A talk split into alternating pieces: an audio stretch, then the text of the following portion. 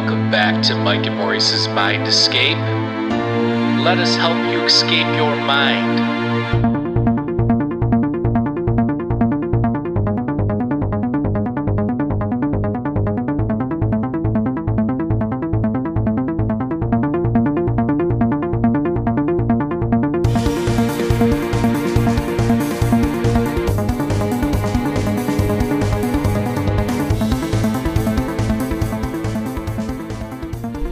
Folks, welcome back to Mike Maurice's Mind Escape. We have episode number 155 today. Uh, we're going to be talking Easter Island Part 3 uh, Mysteries and Updates. So let's see here. We did Part 1 and Part 2 a while back. I think it was last year sometime. And there's been some new discoveries uh, and theories since then. So I thought we'd do a little refresher and, you know, go back a little bit and I took some of the slides from the old ones um, and uh, infused them with some new stuff. So, Beautiful. um, and if you're listening on an audio platform, there will be slides accompanying this. You can check out our um, our YouTube channel. So please do so, and um, you can check us out on Patreon at patreon.com slash Mind Escape Podcast for two dollars a month. You'll get exclusive content and episodes, and we have some tiers uh, that go up from there if you want to check that out. Also, please go check out indrasweb.org and sign up to get an alert when the app goes live. Um, it's the app that we created to connect open minds, whether it's talking about this kind of stuff or alternative theories, fringe topics, um, thing you know, just rational discourse on uh, topics that don't usually get a lot of publi- publicity. Um, also, you know, the app will be a little bit different than other social media platforms. We're not collecting information or whatever. This is strictly just to, you know, connect open minds and Get the you know, info out. yeah, and, and move conversations forward and uh, get people thinking and and uh, yeah. So, Very good, sir. how are you? Doing well. How's it going? Happy anniversary. Oh, thank you. Yeah, it was my wife and I's two year anniversary today, and uh, It's crazy how fast time flies, huh? I know Maurice was my best man at my wedding. Yeah, it was a good time. All right. So let's jump into this thing here. All right. That is a shot of Ahu Akivi, and we'll get into that here in a second. All right, so if you don't know what Easter Island is, I'm sure m- many of you do, but if you don't, it's an island off the coast of um, well, it's part of Chile now, but it's it's out. It's in like near French Polynesia. Um, it's 64 square miles. It's so it's not that big. Um, the nearest islands are the Pitcairn Islands, which are 1,193 miles to the west. Uh, the Juan Fernandez Islands are 1,756 miles to the east. Uh, the closest continental point, uh, again, is its home country of Chile, which is about 2,300 miles away. Um, it is one of the most remote islands on Earth. So if you're there and you have no way of, you know, getting around, luckily it's inhabited now, so you should be good to go. Mm-hmm. Okay. Oh, I, I'll actually I'll go back for a second. All those little spots you see along the coast, those are all uh, spots where moai, like we're, and we'll we'll get into like how those are set up, but like ahu, which is like the altar, like the thing it's that sits on, um, and then the moai, which sit on top of that. So those are all the spots around the edges that you can see that are all marked there, and then the main hub where everybody you know, comes in and out of, and it's like probably the biggest, you know, most populated part of the island would probably be Hangaroa, which is right there marked off in the little red square. Yeah, down by the airport. Yep. So that makes sense. Um, all right. So, roughly 1000 BC, the indigenous people of the Philippines, Indonesia, uh, started migrating east. Uh, some of them landed in Micronesia, some of them in Melanesia, and some of them in Polynesia. Uh, Polynesia is a sub-region of Oceania, and uh, it's located to the east of the Micronesian and Melanesian islands. So there you can see kind of like a little map, um, color coded, showing the migration from the uh, uh, the west to the east. Now, recent studies, and we'll get to this towards the end of the episode, show that there's probably people coming from Chile and South America because Yeah. you know they've proven that you could take a raft and just build it with local stuff from around the coast and you know build a raft that can sail all the way across. So Yeah. What a Um, crazy adventure that would be. yeah, I mean. that's really putting it all out there. That would be Oh, your yeah. modern day, like uh, people that you know want to go to space or um, sh- you know drop out of those those Red Bull people that you know drop from the top of the atmosphere down, you know that kind of stuff, or squirrel suit diving kind of stuff. Anything Set up that primitive GoPro. Yeah, so those are probably your modern day adventures and uh, I, I, or uh, ancient adventures. I would probably also say though too, there might have been some necessity at some point too, whether it be people thinking that the grass is greener or the ocean's you know blue or whatever on the other side. So Are you saying the grass is greener because of that Pink Floyd song? no, but that's a good that's a good point.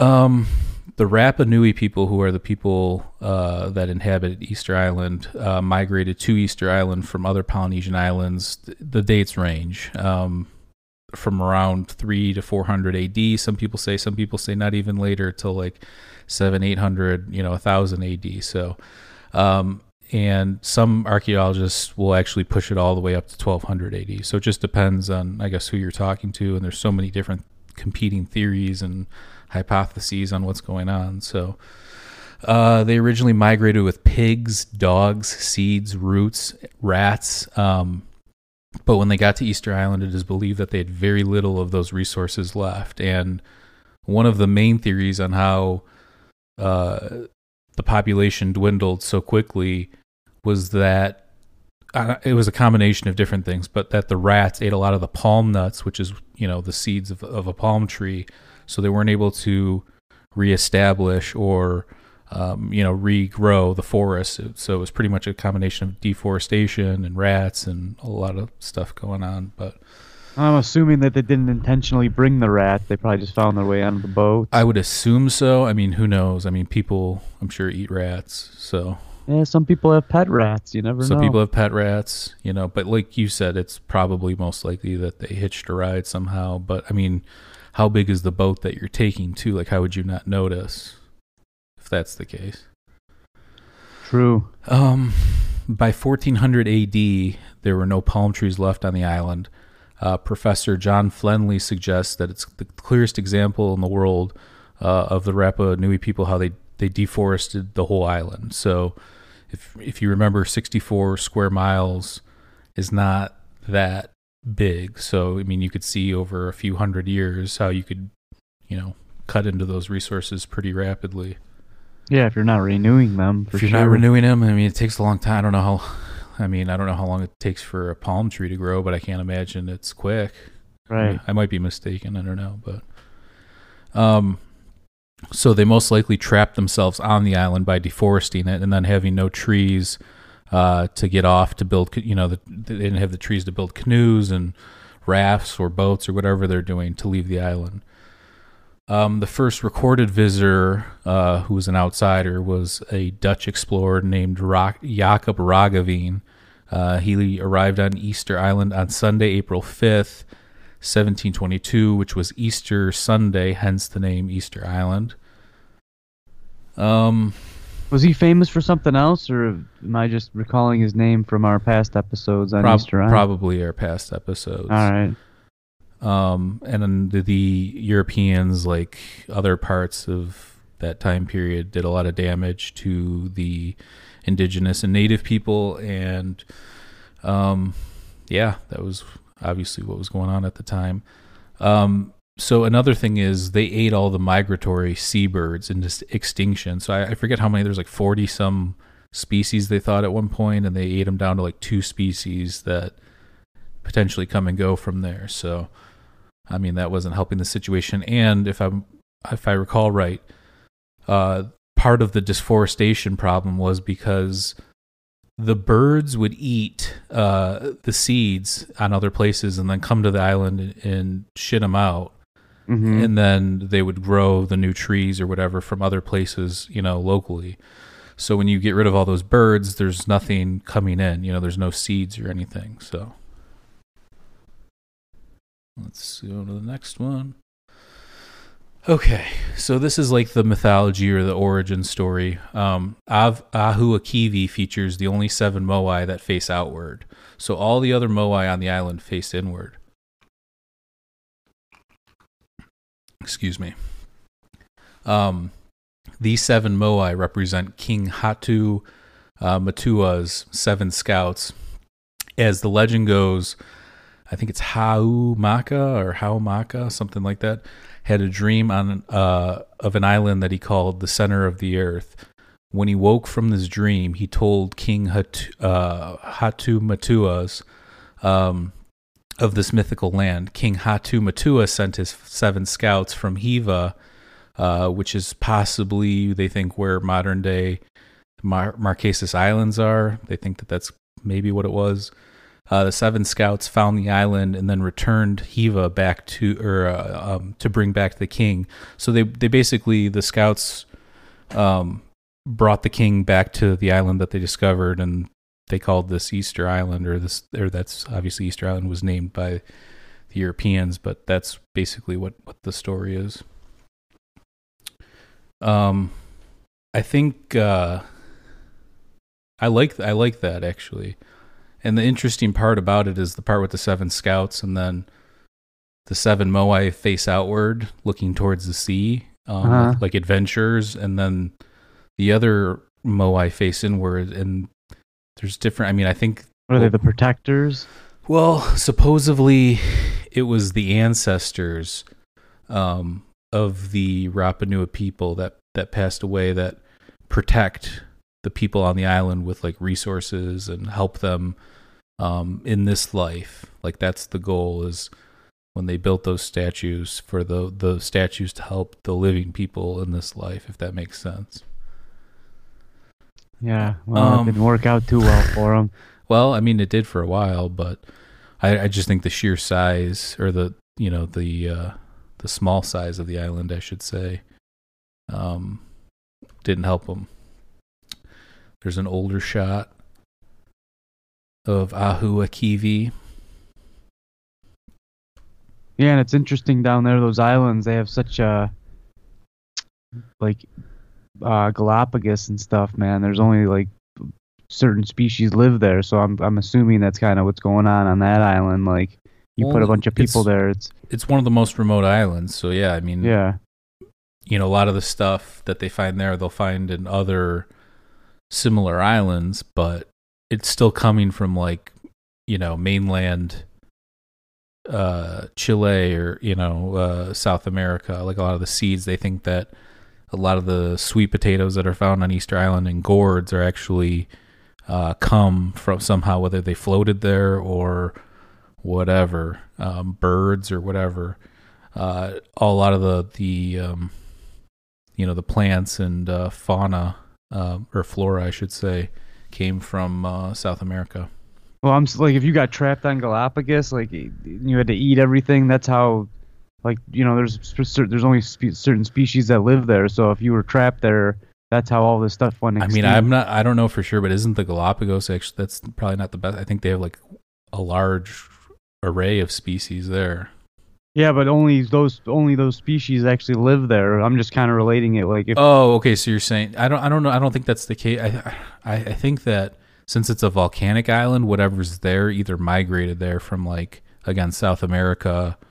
Like it, it, since it was created by a volcano, it had you know you look at like mainland uh, South America or North America or whatever, it's been there for a while, right? I Mhm. mean, yeah, there's been a lot of volcanic activity or whatever, but this island was is like Hawaii. It was created by volcanoes. hmm So whatever's there hasn't been growing there forever. It's not kind of you're you're talking about something that's like secluded in the sense that it's its own little like paradise that's kind of untouched, and they got to protect the species because, like you said, there's the only species there that don't live anywhere else, like the tortoise there, the Galapagos Right. tortoise, or you know.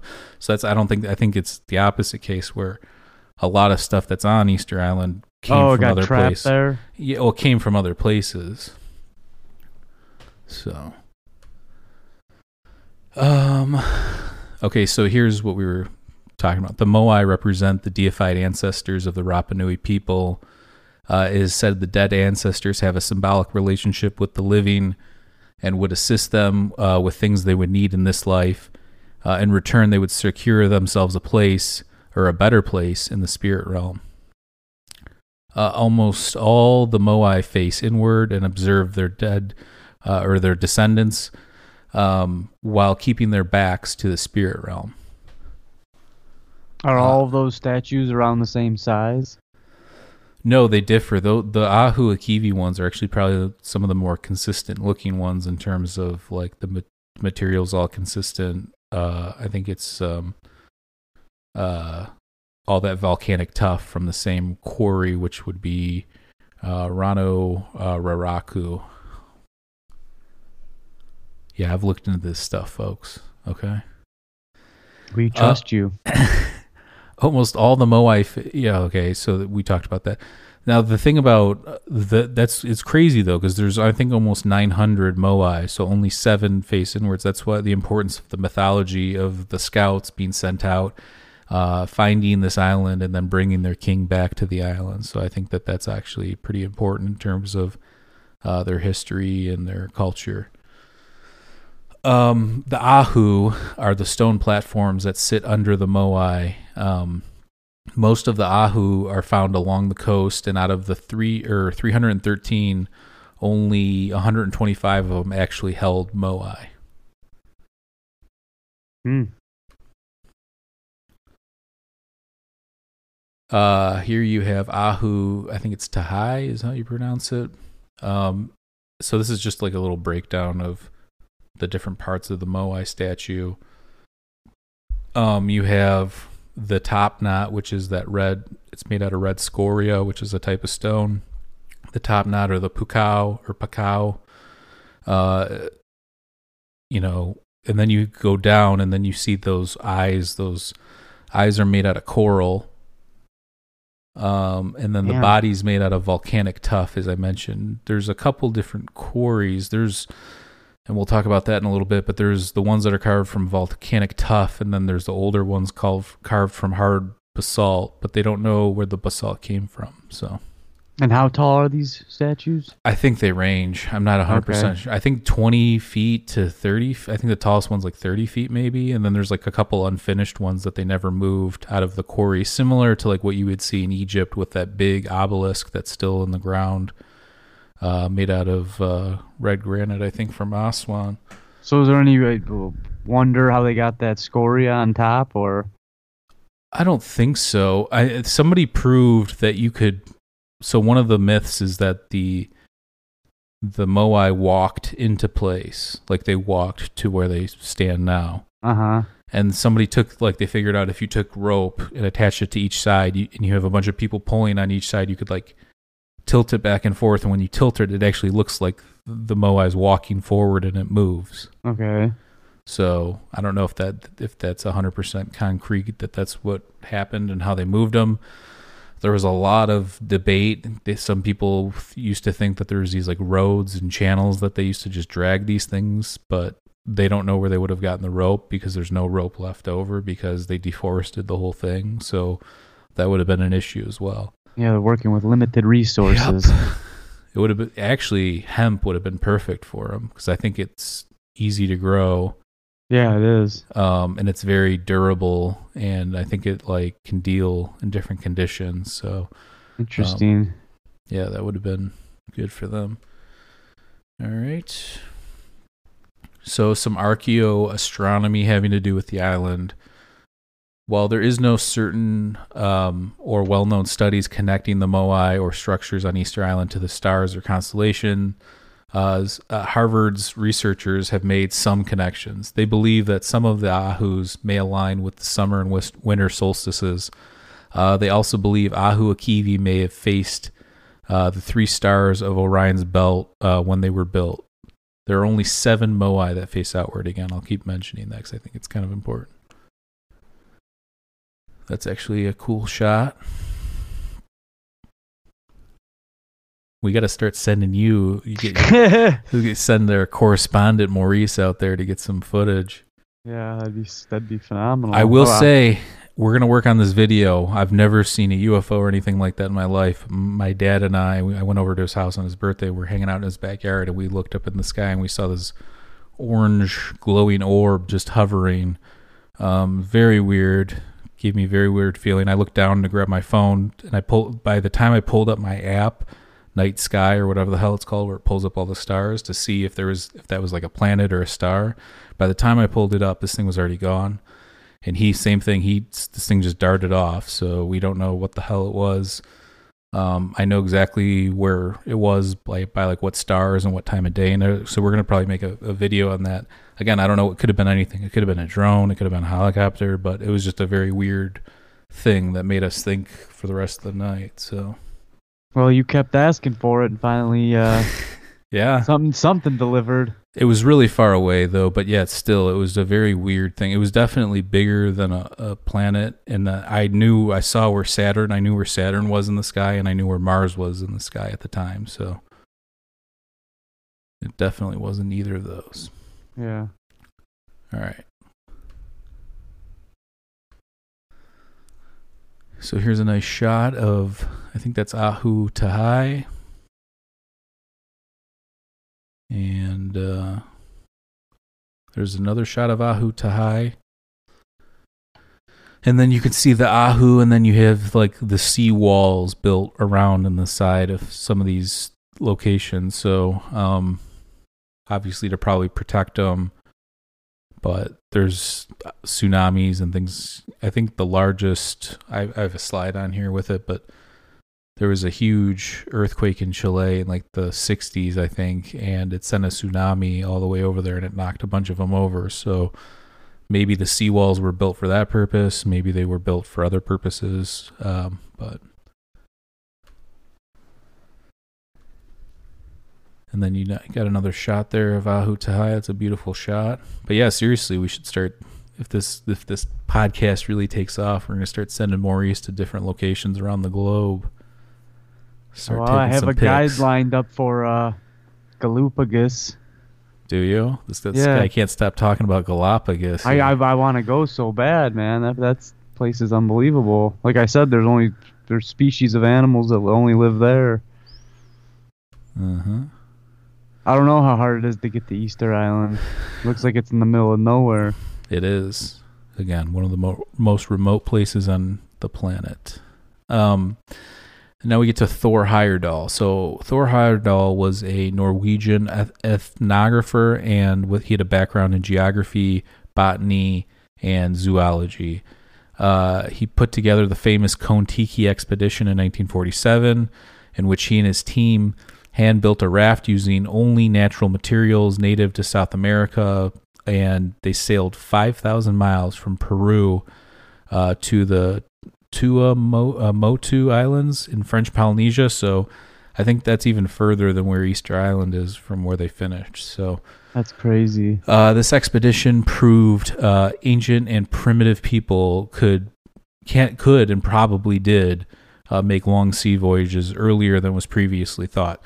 So a lot of the articles I'll pull up later, it's like, oh, the DNA Thor Heyerdahl might have been right, you know, and it's like they gave this guy crap and disputed all this stuff for years, and it's like how many of these alternative theories that are not that alternative, they're alternative in the sense that academia doesn't really pick them up and run with them, but then they later they like, oh yeah, so there's a lot of visionary thinkers that aren't necessarily coming through the uh, you know the um, the school systems per se or getting the know how grants or the research. those well getting the grants and the research and it's it, more times than not even look at psychedelics. How long f- have people known that psychedelics help people you know help people uh, and now they're doing all the, the research john hopkins and maps and all these you know they're they're doing all this but it's the the this idea that some of these things are crazy is is absolutely insane considering if you look at a lot of these theories that get proven right later on or partially right or whatever the case Yeah. um, he based the name of the expedition on the Incan god um, Kontiki Viracocha, which translates to foam of the sea. So we've talked about Kontiki and Viracocha. Um, I think Kontiki was a previous sun god, um, and then it evolved into Viracocha. And then if you've listened to our episodes with Tom Lane on uh, Mesoamerica and ancient sacred mushroom rituals and all that, um, you get into some of the things. You know, then you get into Quetzalcoatl, and like this being might have been the same being that just translated to all these different cultures. Um, so, and then you have the film that was made about Konti- the Kontiki expedition in 1951 that actually won an Academy Award for Best Documentary. Um, I, I, I don't think I've seen it. I, I saw it was free on something. I don't know if it was like Netflix or YouTube or one of those, but I, I do want to check that out. Um, he organized an archaeological expedition to Easter Island in 1955. His team of scientists and archaeologists study carving methods and possible ways that the Moai were transported. Um, in his book Easter Island: The Mystery Solved, uh, Thor claims that the island was originally colonized by South Americans, or the uh, what is it, Hanau Epe, or the Long Ears in 1722, uh, Dutch Admiral Jacob Roggeveen reported finding white Indian and Polynesian people living in harmony um, when he got there. Uh, something happened because when James Cook got there in, in 1774, he found much smaller populations consisting of mainly uh, Hanau Momoko, which is the short ear people or the Polynesian people. Uh, uh, Heyerdahl points to an oral tradition that talks about the Hanau Momoko, or the short ears, rising up against the ruling uh, Hanau Epe, or the long ears. Uh, recent DNA and research of the Rapa Nui people suggests that a breakdown of 76% of Polynesian people, or, or I'm sorry, the breakdown of their DNA shows 76% Polynesian, 16% European, and 8% South American while 16% of the European genetics can be attributed to uh, the European explorers and expeditions, they found that the 8% of South American genetics were much older. And actually, there's a new article that just came out on genetics that points to that date could be around 1200, which is where they date the occup- the early occupation of the island. So, again, all this stuff starting to line up when they called them crazy or disputed him before. Now it's proving to probably be right. So. Yeah, and all the they, they're gonna have to change all the uh, history books in America. Yes. Well, I mean, there like are, are, they? Are they? I don't think. I don't think anytime. How can? That's what what I was gonna say is like how every time something pops up like this, there's no. You can't just. I mean, you're just gonna change a whole book, and if that's the case, something new pops up every year. I mean, Easter Island. I can pull up ten articles from the last year that are all different theories. Mm-hmm but there are there are facts that support like the life on uh, the North and South American continent. Uh, it's just uh, it's not what the books are saying. So uh, no, I I know, but I'm just saying like if you think about like I don't even know what they do in school anymore. Is it online? Like, do they do a lot of stuff online? I don't know, but I mean, yeah, when we were younger thing information wasn't really traveling like that either. So yeah, you would have the fourth edition or the fifth edition or whatever, where they keep updating it every few years or whatever. But there's the raft that he built.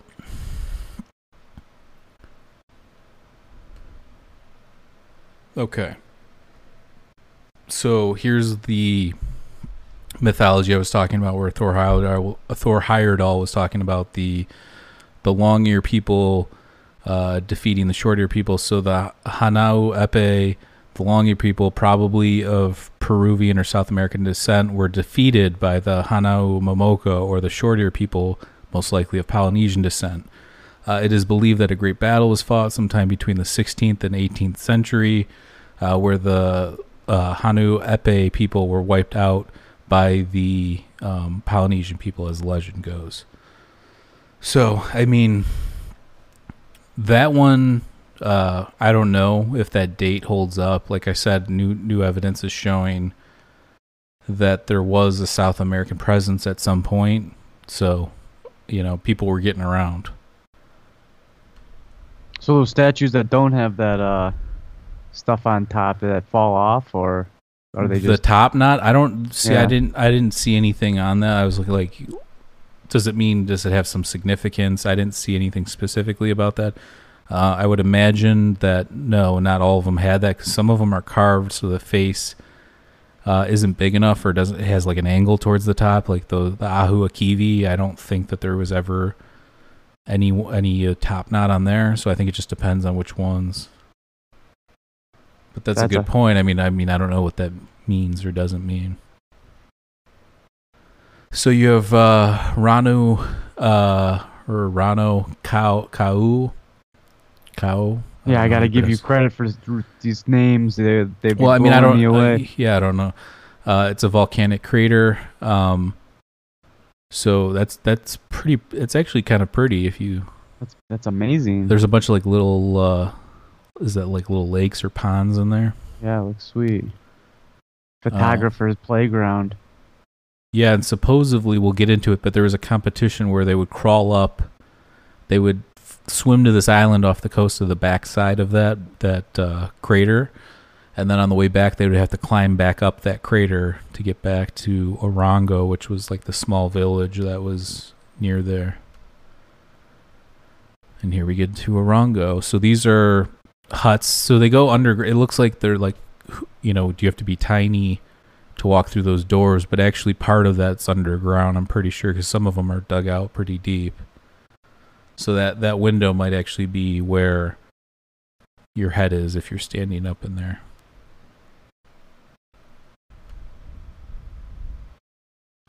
And if you think, I mean, if anybody's watching that's watched our ancient Greece, I don't know which, I think, was it the origins of ancient Greece video we made, I think. Um, and then the ancient Greece part four, the megalithic structures and pyramids. Um, we actually, that looks very similar to those dragon houses where they don't know where any, you know, who built those, if you know what Yeah. I'm talking about. Yeah, I remember that. They're like these stone, stacked stone houses. That's kind of interesting. Yeah, I love the landscape. Like I said, it's a landscape photographer's dream. It's a cool shot. You can see a, mo- a lot of Orongo there in that style. If you go there, can you just walk around freely, or is there I don't know. regulations? I, I would, yeah, I don't know. I'm sure if you go there, yeah, there's some sort of tours or tourism, or I don't know if you can just roam around yourself. That's a good Yeah, question. Take a little hatchet, chunk off one of those statues, and I'm sure people really have tried. cause mayhem. Yeah, I'm sure.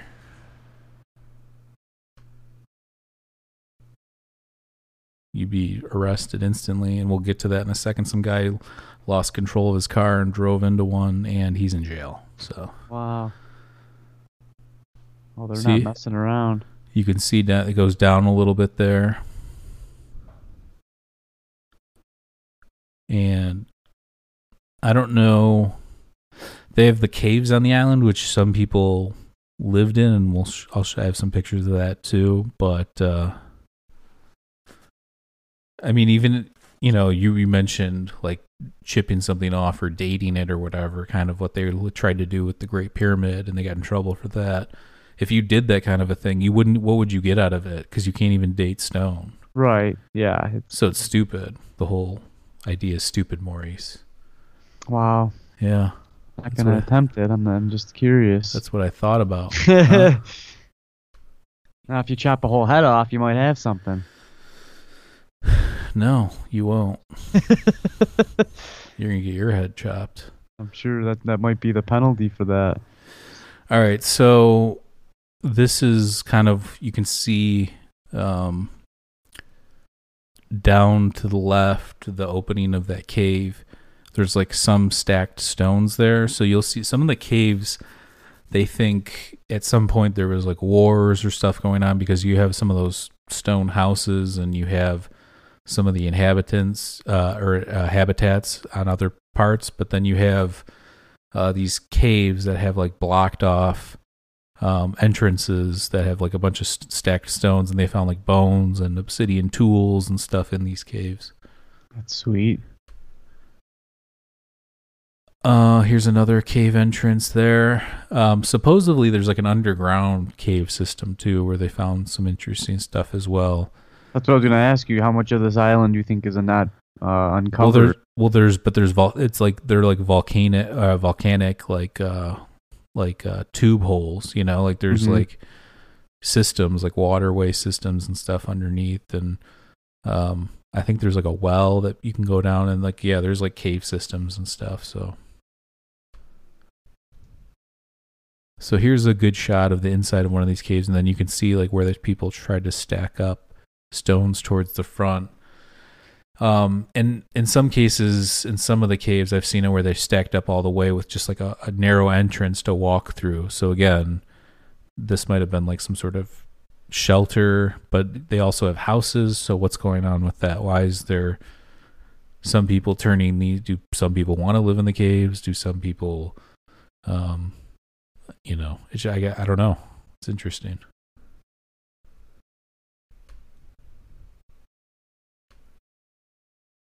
Okay, now we get to Rano Raraku, uh, which was like the main volcanic tuff uh, uh, quarry. And as you can see there, there is a overhead shot of the volcano.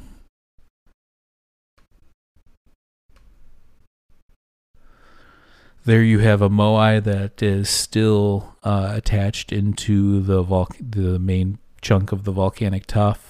Like I mentioned before, it's kind of similar to what you might see in ancient Egypt with an obelisk that's kind of finished, but it's still attached. So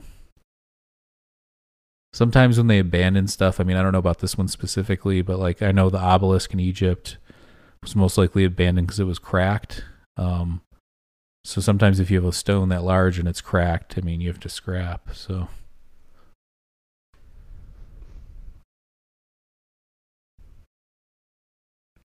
Are any of those volcanoes active? Mm, I don't think so. I mean, you can look that up. I don't. I have no idea. I don't think they are. Um, I mean, it's in an area where, yeah, I mean, it's in the Ring of Fire, but I don't necessarily think that that specific. I mean, it has. If it's gone off, it hasn't gone off in a long time. There, you can see a bunch of moai in front of Ranu Raraku.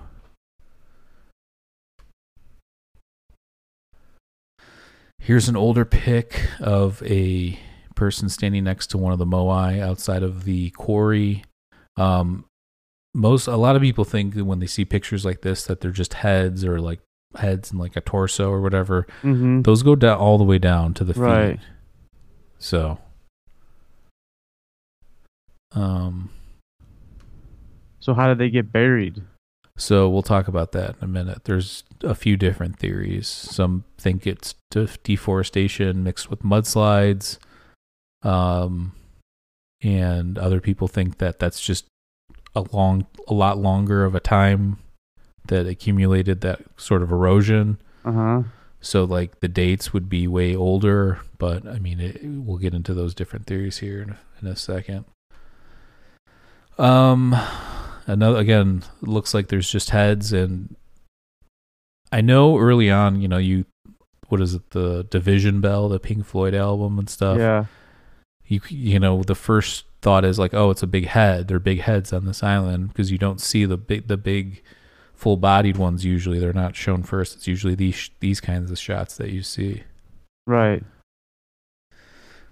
Okay, now you get to Ahu Tongariki, um, and there you see a mix. Some have a top or a one, is it one or two have a top? Not a few of them, and then you know others don't. Um, I think this is the most moai on one Ahu, if I'm not mistaken. And to chime in there, the three volcanoes that make up the island are considered extinct. Okay, there you go. I figured that as much, but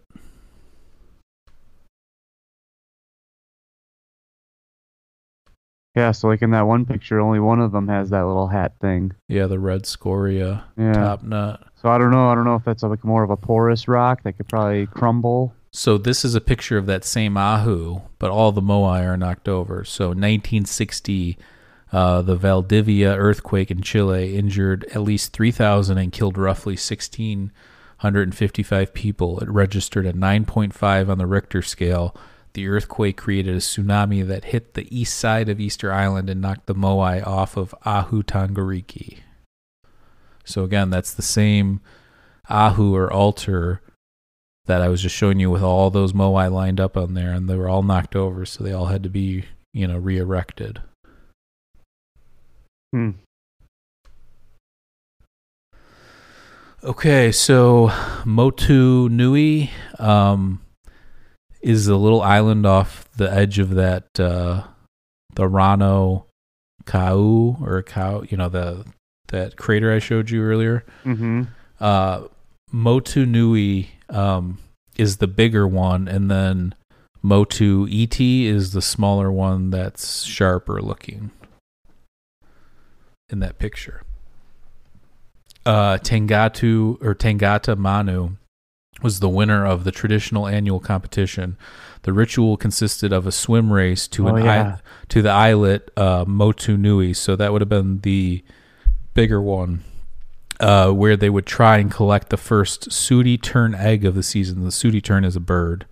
Um, after they swam back to Easter Island, they would climb up the cliff of Rano Kau, which is that one, that crater that I showed you earlier, and they would finish in the cliff top village of Orongo, which was the village I just showed you, those circular stone buildings. Um, and in Rapa Nui mythology, Make Make is the creator of humanity, the god of fertility, and the chief god of the Tangata Manu.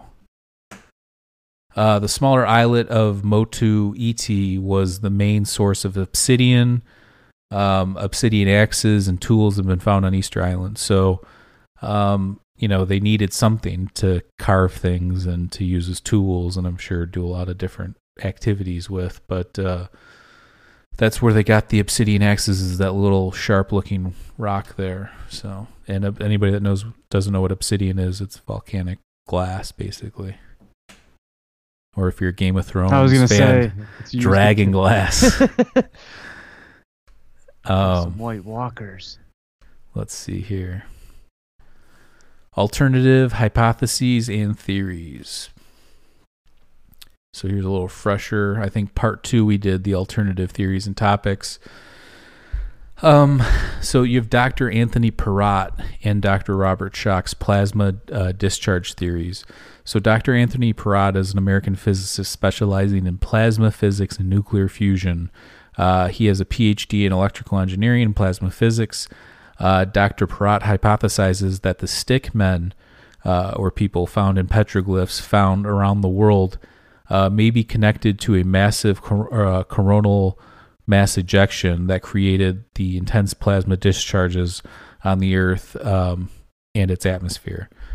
Uh, these plasma discharges, based on his test, resembled those stick men or stick people with two donuts or circles on each side.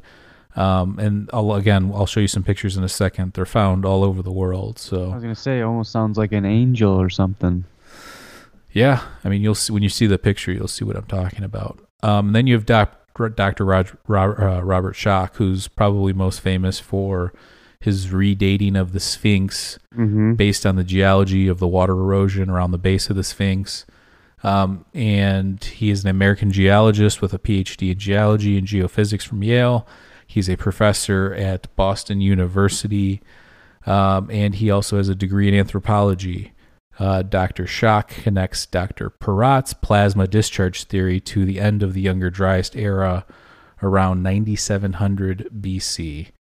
Uh, in his book Forgotten Civilization, he makes the connections between Easter Island's Rongo Rongo stri- script, which was their writing and all their uh, their uh, scripts, and Dr. Peratt's Stickman petroglyph, suggesting an older date, an older origin date uh, of civilization on Easter Island. He also makes connections between Gobekli Tepe and Easter Island. Um, Dr. Schoch is well known for redating again the Sphinx and the timeline and the water erosion. So, um, I don't. I'm not saying I don't believe that there's any correlation to um, Gobekli Tepe because there are some similarities, and I have pictures to compare side by side. I'm going to pull up here in a second, but um, I think it's a bit of a stretch. Um, but I can tell you what I think here in a second. So let me pull that up. Well, here's just a diagram of what's happening, you know, when one of these, you know, coronal mass ejections and you have like the Earth's magnetic field and your favorite, the Van Allen radiation belt. Maurice, I know that's your favorite. Oh yeah. Um, all right, so here's some pics of geomagnetic storms caused by coronal mass ejections. Uh, coronal mass ejections cause plasma phenomenon that we know as auras, northern lights, and southern lights, and lightning.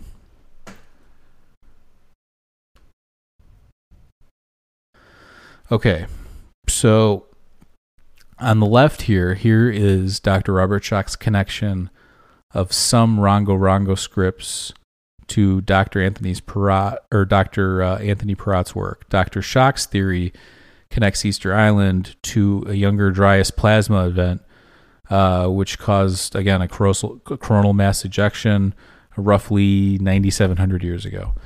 Um, he believes there could have been constant, like massive, severe lightning storms around the globe that would have been vitrifying stone and pushing humanity into caves. I showed you all those caves before, uh, and, and basically underground. And if you look at some of those caves, they did try and manipulate them to close them off. So again, but there's other theories on why that is too.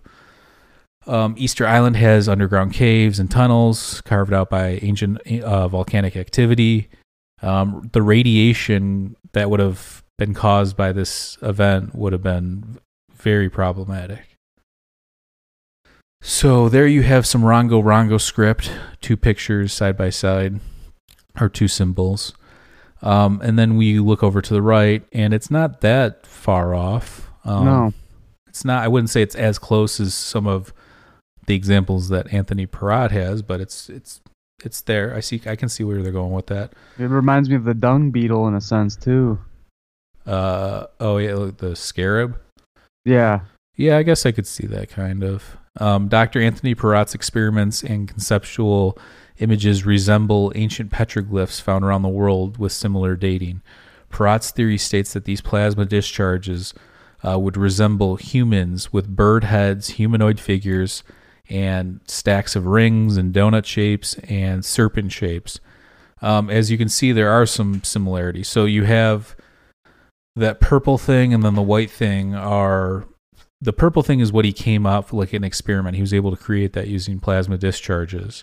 So he was saying that the shape that I showed you, that diagram, based on the way that this mass ejection comes and the electro um, magnetic or the uh, the plasma bursts, um, that it would show up as something similar to that shape in the sky, based on what he you know his theory.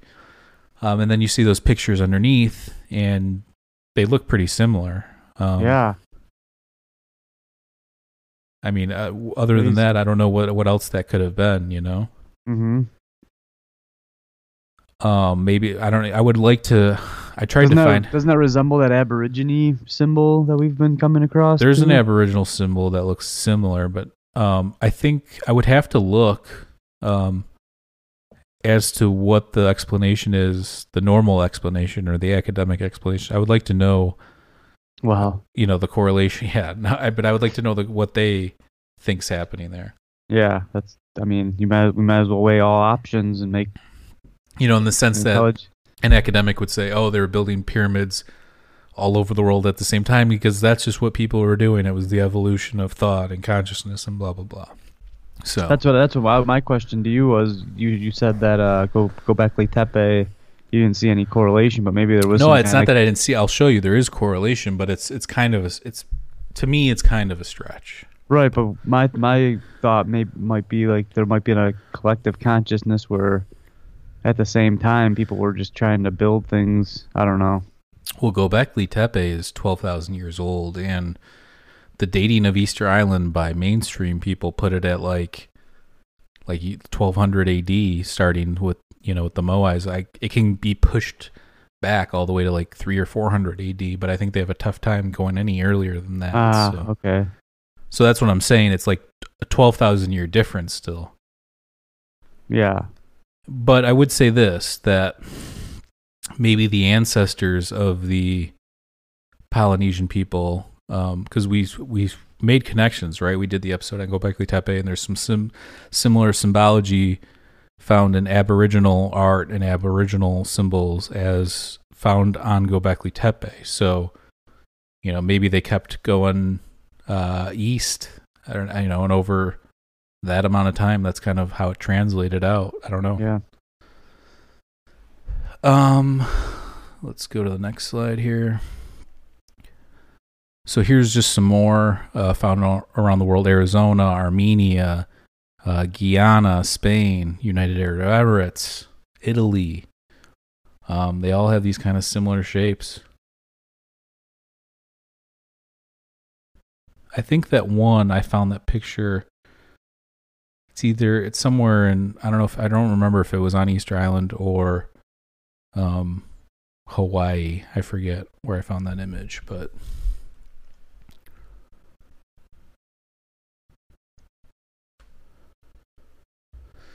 okay. Well, there's definitely something going on with some kind of collective thought process. So here's the Make Make or the um the you know the Birdman cult, the Birdman god. Um, it's on the back of this moai. Uh, so you have that now. Okay, so see, these are human like. Um, Mhm.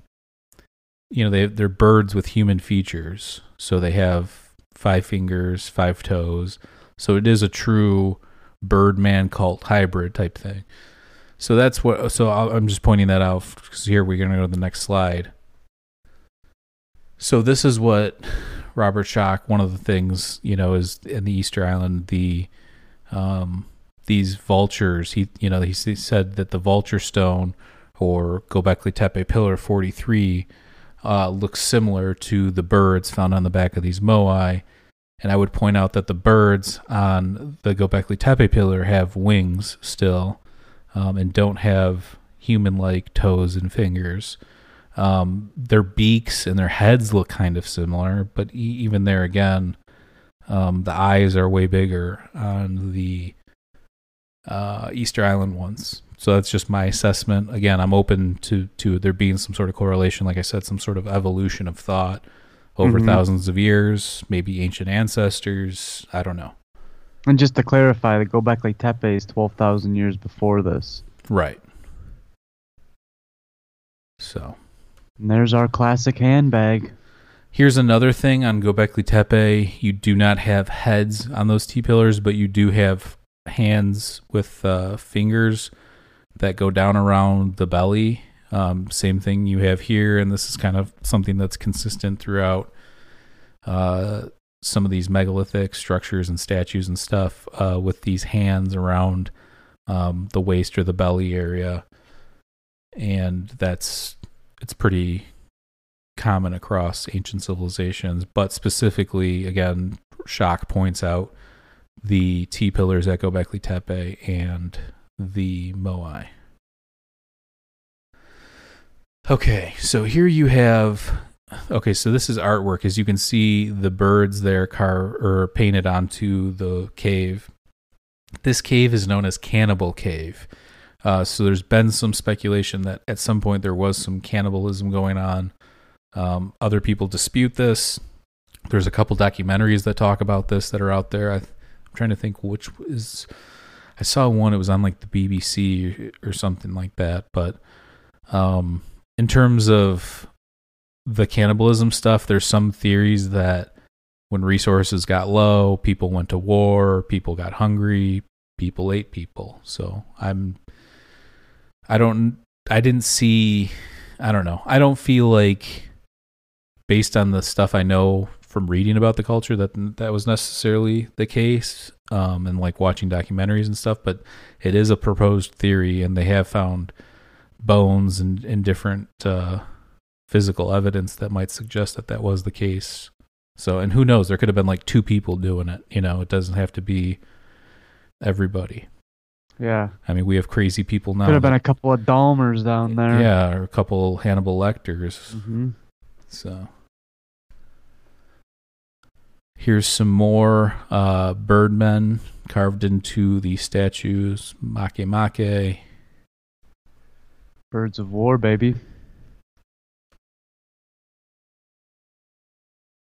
So that's kind of a creepy one.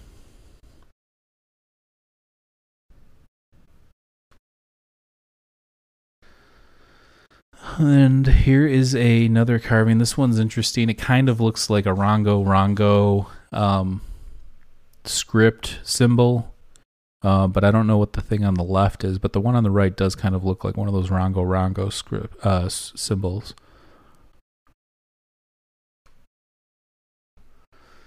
Okay, now we get to uh, another part of this, which is the basalt moai. So, evidence shows that the earliest moai were carved from hard basalt.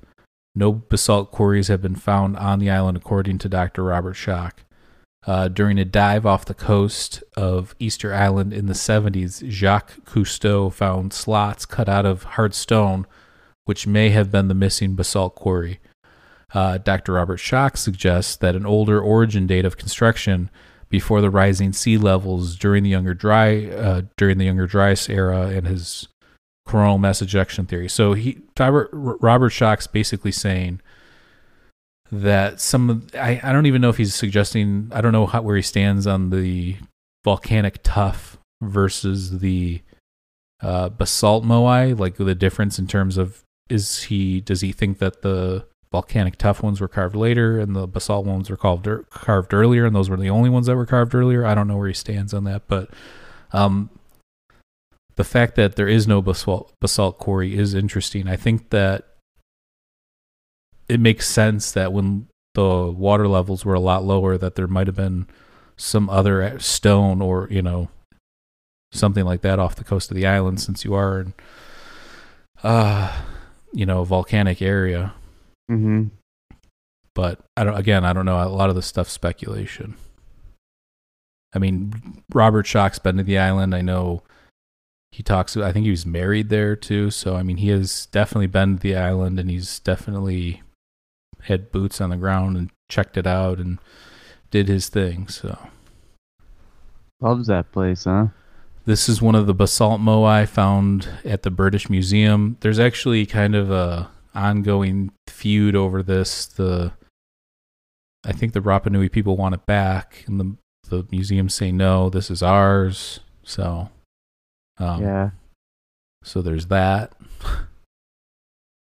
I mean, at, at this point, whether it was given to them as a present or whatever, I think that um, when you have stuff like that, if the culture wants it back, I think you give it back. But that's just my opinion. Yeah, well, that's not the way it works in America, clearly. Well, this is in Britain, so Well, it's uh, not yeah, the, I- I- it's I not the way it happens in London or whatever. Yeah. So, um, but yeah, I mean, in terms of the island, have you know the Moai? I mean, I don't know what. Yeah, the, you definitely should give it back. I don't know what the explanation is, but I know there have been a couple articles, or it's mentioned. It's been mentioned in a few articles that I read. So, uh, the Tuku Turi or the kneeling moai. So this moai is kneeling, which uh, no other moai on the island is. Uh, it has a rounded head. It has a beard. It is staring up towards the stars. It's carved from red scoria, which is usually what they um, carve those top knots or pukao out of. Um, it's found near Ranu Raraku or Rano Raraku. Um, and some people believe it is tied to the Tangata Manu or the Birdman cult somehow. So that's kind of interesting. It does look different. The face looks different.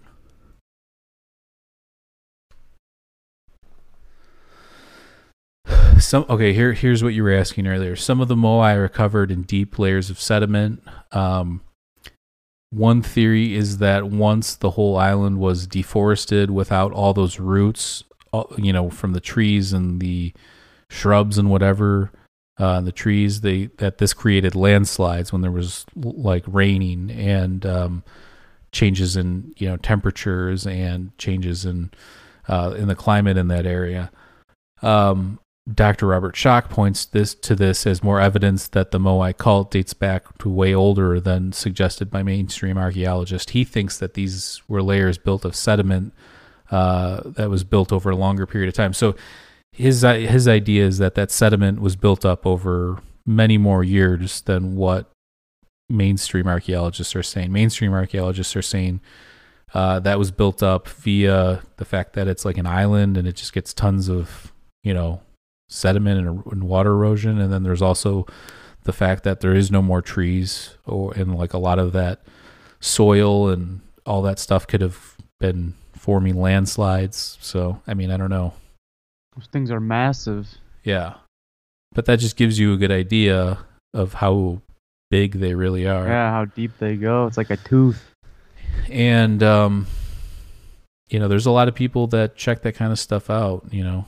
Shout out to uh Annie XT and uh people that are into this kind of stuff. I know that uh I don't know, these are anomalies. That's why people question this stuff. I mean, I think that the water erosion thing or the uh, the erosion thing with the landslides is a very plausible explanation, but I also think that that's a lot of erosion. So yeah, know. it's insane. Uh, it's a lot of covering up, or you know, sediment building up. I don't, you know, that's uh, the sediment.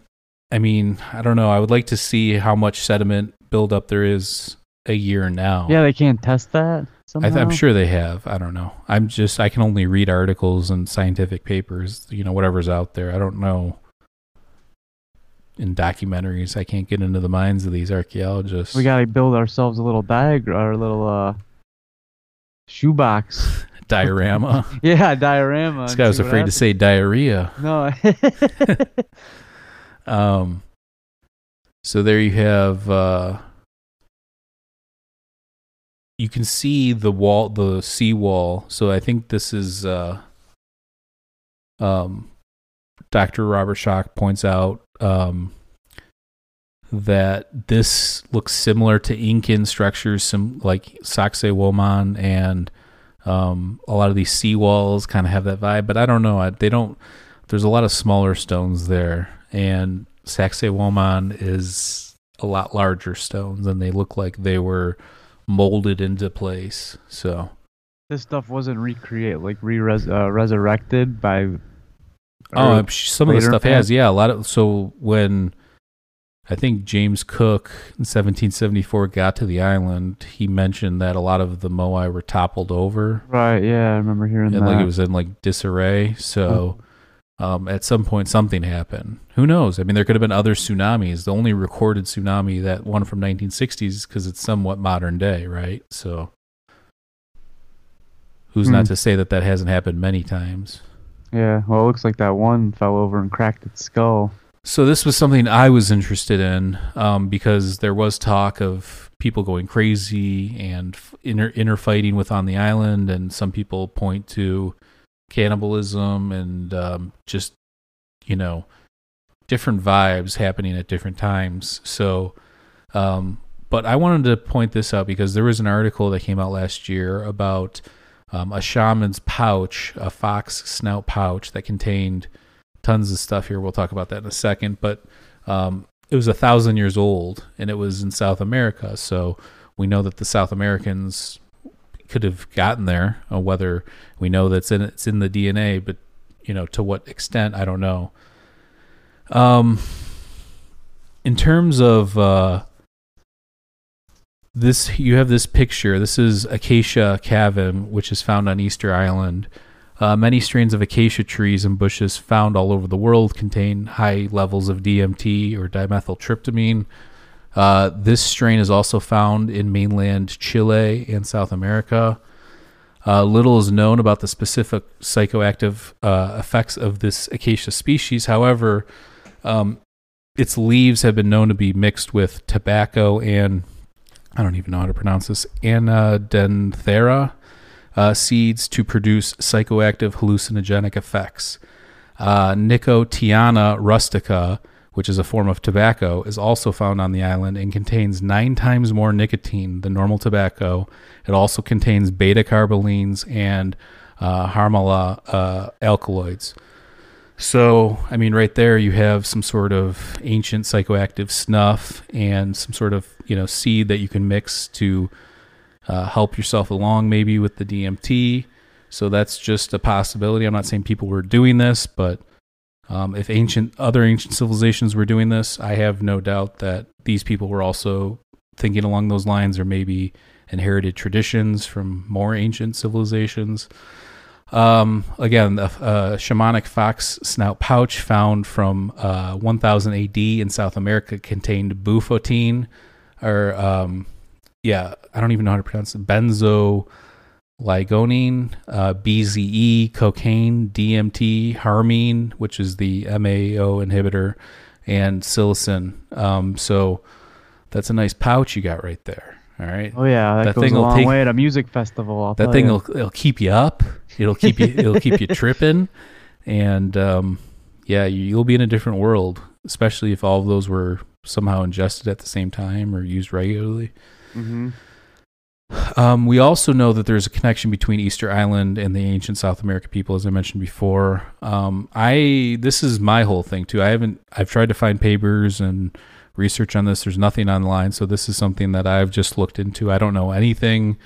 I've never met any Rapa Nui people or talked to any of them. This is just purely speculation and knowing that most other ancient civilizations have entheogenic rituals and um, histories. So, uh, again, I'm suggesting that maybe some of these psychedelics may have influenced the different cults throughout Easter Island's history. So, the the first cult on Easter Island to Mr. Martin, who chimed in with about the uh, the Birdman cult. So, um, the toppling could have been from that for sure. It it absolutely could have been. But then there's also you have to look at the history. So there's new research to suggest that um, they were building Moai all the way up to like the early 1700s. So that's that's new evidence that they found.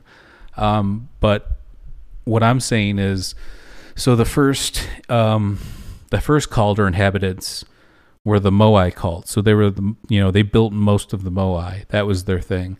And then later on, you get the emergence of the Birdman cult. So the Birdman cult might have been when they created the competition, or um, possibly when they um, maybe resources were running low and you know new thinking came about, and there's maybe new leadership or whatever the case may be. Uh, so you have that again. Maybe did psychedelics play a role in that too as well? I don't know. Um, I, I don't think it's out of the realm of possibility when you look at you know the uh, um the the bird headed man. I mean, Mhm. I've seen weird weird stuff in psychedelic states. So Yeah, that's a good correlation.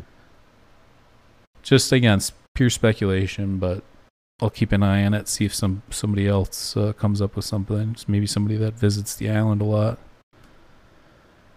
Okay, I don't even know how to pronounce this. Icky, oh, alien, no toxin. I don't even know. I don't even know how to pronounce that. It's it's a long word, folks. Probably one of the longest I've ever seen. Um, it's known as a the hallucinogenic fish inebriation. So uh, there's actually an episode of Hamilton's Pharmacopoeia where he goes to Reunion Island, which is off the coast of Africa, if I'm not mistaken, and he partakes in a dinner with these indigenous people that eat these fish heads that contain this toxin. Um, and he has these like weird hallucinogenic dreams. Now, this is not that pleasant though. So, um, but um, again, I'm pointing to the fact that resources were low. Could they? Could the people that you know when they can't get to deep waters to tuna fi- to fish tuna or anything like that, were they resulting to eating coral fish and reef fish? And if that's the case, some of these reef fish are eating poisonous coral um, and could cause some of these effects. Um, when certain tropical fish are consumed, they produce LSD effect, LSD-like effects um, uh, with visual and auditory hallucinations. Um, there's there's no exact reason, you know, that they know that this is caused, other than again, I mentioned that the eating poisonous coral, the fish eating poisonous coral, or possibly ingesting some sort of macro algae or green algae. Um, so there's a di- couple different theories. Uh, when the Rapa Nui people, um, you know, I, I just think it's a possibility. These fish are found in the area. I know for sure that some of these fish are found in Hawaii. Not that it's that close, but Polynesia, Um, I, I would think that some of these fish are pretty consistent. Um, the hallucinogenic fish to the left uh, is found on Hawaii and is called uh, the chief of ghosts. So people have eaten these fish. I mean, you don't call a fish chief of ghosts. People eat this thing and they see ghosts. That's what's Yeah. happening. Uh, the effects of these fish seem to be similar to sleep paralysis, although psychedelics uh, usually this this particular psychedelic is usually not pleasant. So imagine having, you know, I mean, Sleep- reading a poison. Yeah. well, s- sleep paralysis. There's a lot of people that don't think it's pleasant. The two sleep paralysis ep- sleep paralysis episodes that I've had were actually not that unpleasant. I was like kind of paralyzed, and there was like a white light that flooded over me. Uh, but I know people that see like scary entities and old hags sitting on their chests and stuff like that. So if that's the case, you don't want that. But again, it'll it'll get you to a place for sure. Um. So again, just another pure speculation of mine that these, you know, the Rapa Nui people, when they could no longer get to the deep waters via canoes and boats and rafts, resorted to eating some of the coral and reef fish, and a lot of those were definitely chomping on poisonous coral Mm, and possibly algae.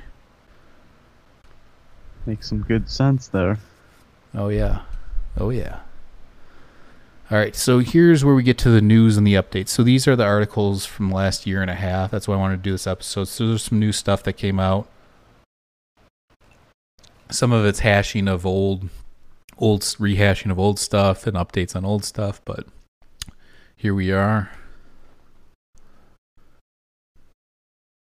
Okay, so this just happened.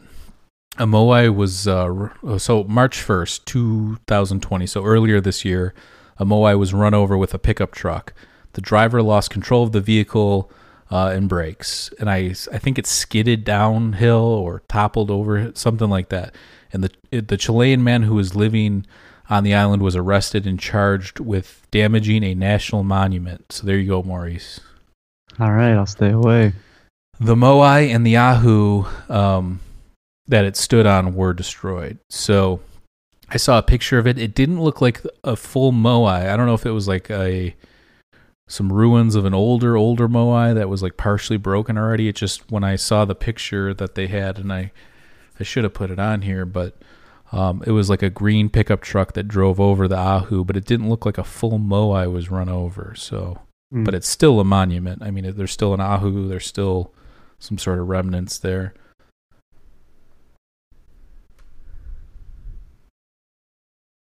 Okay, a new theory on Moai construction. So, the latest research published in the Journal of Archaeological Sciences suggests the Rapa Nui people continued to build the Moai at least up until the mid 1700s when Europeans landed there. In 1774, like I mentioned before, James Cook found the island and the Moai was they were in ruins. So could have been the toppling over once the Birdman cult took over. Could have been some inner fighting. It could have been a lot of different things. Could have been a tsunami. Could have been lot, tons of different things. Maybe an earthquake. So uh, it was speculated in the past that the earlier ancestors were a Moai building cult and then eventually replaced by the Birdman cult, as I mentioned before as well. Rapid uh, decline in population. So, this article, um, in theory, the two main theories normally are of what happened to the decline in population is the eco side, which is deforestation and fishing and, and hunting and everything yourself into uh, a corner basically and then the arrival of the europeans which brought disease and they you know slavery and all that kind of terrible stuff so um, researchers from the university of oslo uh, have a new hypothesis based on the little ice age which occurred from 1450 to 1550 uh, and the, the rapid climate uh, fluctuations the warming and the cooling of sea temperatures from El Nino and La Nina, mixed with the dwindling resources, heavy rainfall, was most likely a recipe for disaster. So, this is saying you're on an island. If there's any severe fluctuation in temperature, you are screwed because there's you're remote. um, you're already put yourself at a disadvantage by using up a lot of the resources. So that you know, if, if that were the case, you can't farm, you can't do anything with all that that rapid, you know, climate change. Mm-hmm. So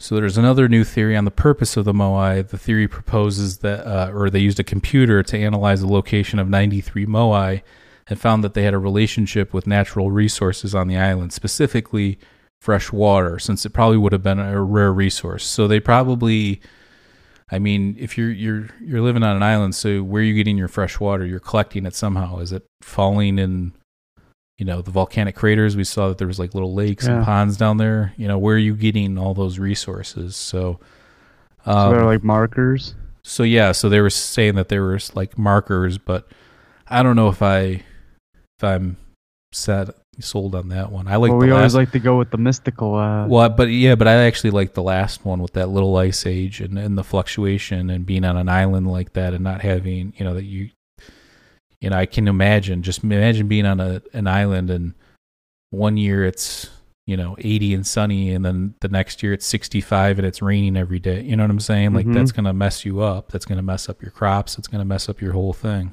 oh yeah.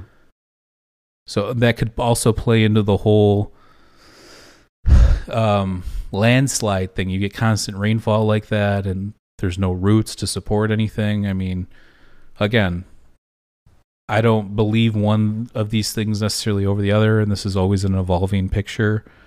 Um, but you know, if you're more interested in the more mainstream stuff that we talked about, and more, th- then watch episode part one of this. So Easter Island part one was all the mainstream and academic stuff, and then Easter Island Part Two was all the alternative and uh, fringe type theories having to do with Easter Island. And while I love the idea of aliens and extraterrestrials, I 1000% do not believe aliens built anything on this planet. All right. And Big if big I claims from Michael there. if I had to pick something, I would say it would be us, Right. pa- panspermia or some, you know, something like that. well, these structures seem pretty pretty doable. Well, okay, not only are they doable, I mean, like, if you're flying across galaxies or you're coming in and out of dimensions, what are you doing? You're not going to carve shit out of stone. And it, even though it's cool and it looks great and it's advanced for its time, if you're coming back to the future, you know, back from the future, and you're you're Michael J. Fox, you Mhm. know, We still tw- twiddle, whittle and stuff, though. We still we still chip no, away. I I know, but you're being think about it rationally for a second. If you were able to come and go as you please out of this time or dimension or across the galaxy, are you going to waste your time carving stuff? There's no laser cuts. There's some cuts in Egypt that are very precise that a lot of people don't still don't know how they did it. But when you look at this kind of stuff, I don't know. I feel like you could use obsidian or d- diorite, dolomite, something like that, and just chip away. yeah, that's true. But you know, at the same time, we're pretty advanced for who we are, and we still do carve things in the sake of art. So I don't know. I I agree with you that I don't think it's an alien, but at the same time, don't underestimate the the power of boredom. I don't know. Again, I, don't- I, I, I just I don't.